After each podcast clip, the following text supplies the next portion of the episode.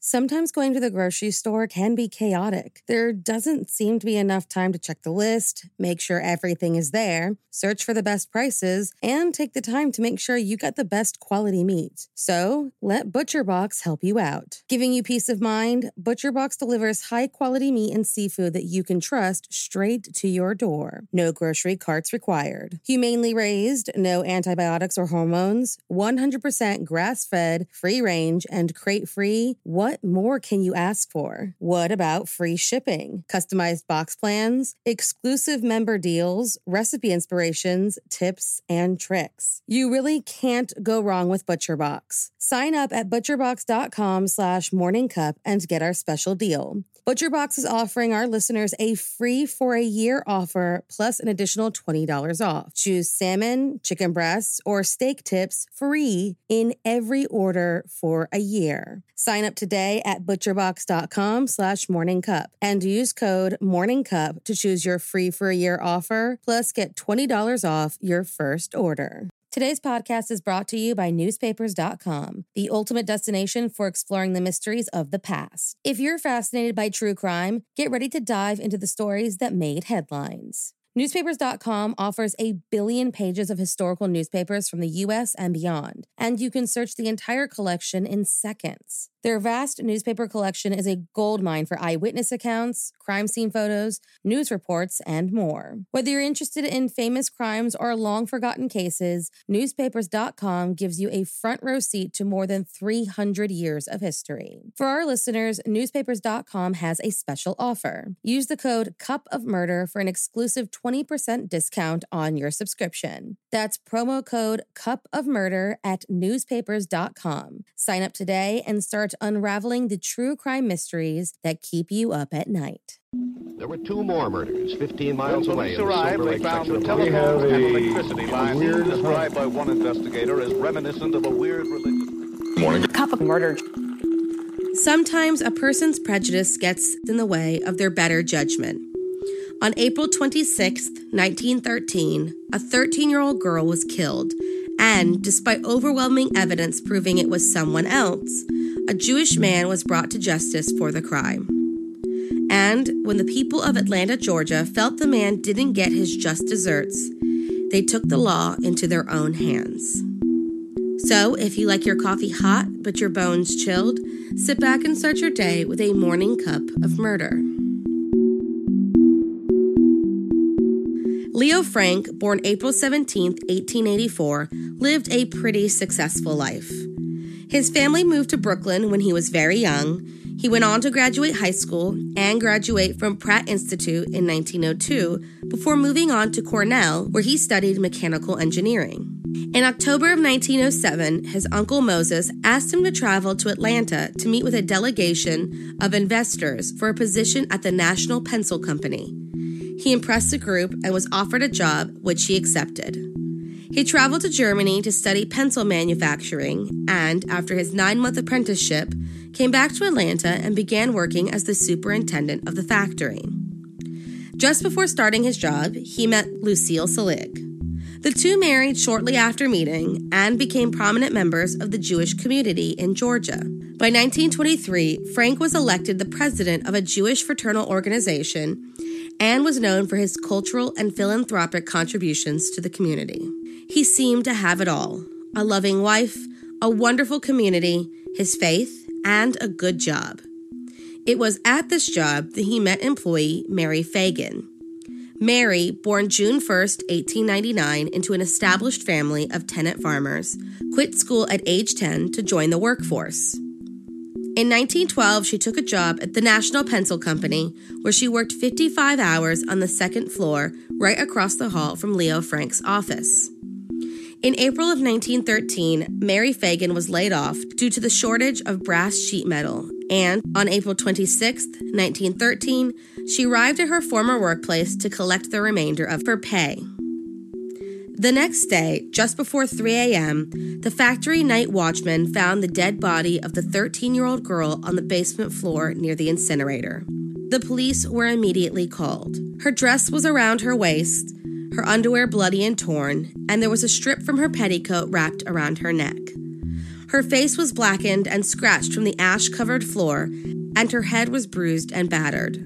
Nearby were poorly written and spelled notes that implicated a, quote, night witch, which police believed may have referred to the night watchman. After initially believing it was the watchman who was responsible for the crime, the police brought in Leo Franks. At first, he was brought in simply to help investigators identify the victim and give information about his company. But his nervous actions gave police pause. Then a man named Jim Conley, the factory's janitor, was arrested and changed everything. He said the notes were written by him, but at the instruction of his boss, Leo Frank. That the two men together were responsible for the young girl's murder. The court and news sources painted Leo Frank as a flirt who took advantage of the females in his employment, and that Mary Phagan was just a brutal mistake that he attempted to cover up. On February 24, 1914, Jim Conley was sentenced to a year in jail for being an accomplice after the fact in the murder of Mary Phagan. On July 28, 1913, the official trial of Leo Frank began. By the time his trial began, all of the Atlanta news sources had weighed in on their opinions of the case. The information and details about the crime were made readily available to the public, often tainted by misrepresentation and yellow journalism, and everyone had taken their sides. Mobs of people stood outside of the courtroom waiting to hear the details as they happened. Their presence was a constant intimidation for witnesses and a stressor to the lawyers both legal teams considered the implications of trying a white man, Leo Frank, based solely on the testimony of a black man, Jim Conley, in front of an early 1900s Georgia jury. The defense painted Jim Conley as a dangerous man who murdered Mary while trying to rob her, hence her missing purse, while the prosecution stated that an African American man could not have been intelligent enough to make up the story, therefore, it must be true. The prosecution focused on Leo's alleged sexual behavior, but when the defense questioned some of the female factory workers, they all stated that they had never seen Leo Frank flirting or touching any of the girls. In fact, they considered him to be a good man and a loving husband to his wife. This trial was extremely involved and detailed. If legal battles are something you are interested in, I urge you to read into this case. But what is important is that it ended with Leo Frank being found guilty of murder after less than four hours of jury deliberation on August 25, 1913. The following day, he was sentenced to hang on October 10th. From the time of his conviction, Leo Frank and his team fought tooth and nail filing appeals.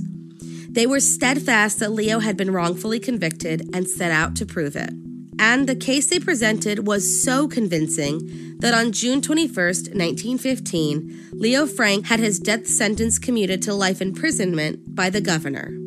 This same governor went on to say that he was certain that Jim Conley was the actual killer, and that the only reason he did not issue a full pardon was that he believed Leo Frank and his legal team would be able to prove his innocence soon enough. Knowing full well that the press and community were still heavily invested in the case, Leo Frank was sent to a new state penitentiary in the middle of the night to avoid a mob scene, and shortly after he arrived, he was attacked by a fellow inmate who claimed he wanted to keep the other inmates safe by getting rid of Leo. To say that the public was outraged would be an understatement. On August 16, 1915, they decided to take matters into their own hands as eight cars containing a lynch mob left Marietta and headed for the Milledgeville Penitentiary. When they arrived at 10 p.m., an electrician cut the telephone wire while a group drained the gas from police vehicles, handcuffed the warden, seized Leo Frank, and drove 175 miles at top speeds while lookouts throughout the town kept a watchful eye. The whole community was in on the attack, including the former sheriff, who provided a rope. Leo Frank was handcuffed, legs bound, and hoisted into a tree that faced the house where Mary Phagan once lived.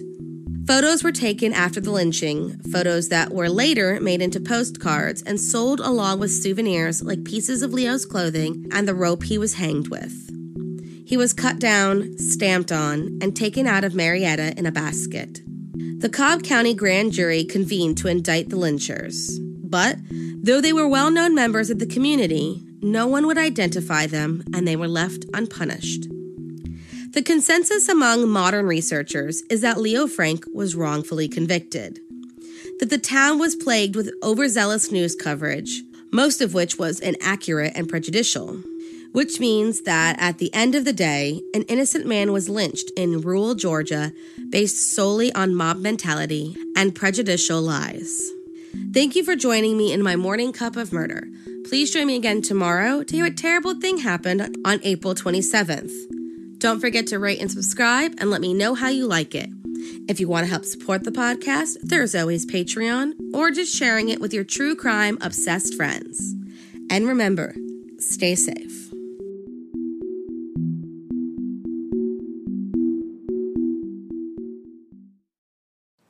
Today's episode is sponsored by Podcorn. I recently started using Podcorn as a way to earn some extra money while still doing what I love creating this podcast and putting it out there for you guys to listen to for free. It's how I've been finding episode sponsors and great companies to work with. So, if you are a fellow podcaster, listen up. Podcorn is a marketplace where you can find and connect with some amazing sponsorship opportunities, such as host read ads, like this one, interview segments, topical discussions, and more. The best part? There's no middleman. No matter how big or small your podcast is, you can find the right fit for you. And something that I personally love is that you submit the proposals. So you always work with brands you enjoy and feel passionate about. You set your own rates and collaborate with the brand directly, ensuring you maintain creative freedom and full control. You never have to give up the rights to your podcast and its contents. And if there's ever a problem, Podcorn is there to support and help you every step of the way. You can feel safe with your creative baby. So, if this sounds like a great opportunity for you, and it should, click the link in my show notes and start browsing all the brands in the Podcorn marketplace. At Grand Canyon University, we believe in equal opportunity, and the American dream starts with purpose. Whether your pursuit involves a bachelor's, master's, or doctoral degree, GCU's learning environments are designed for supportive networking and collaboration. With over 330 academic programs, GCU provides a path to help you fulfill your dreams. The pursuit to serve others is yours. Find your purpose at GCU. Private, Christian, affordable. Visit gcu.edu.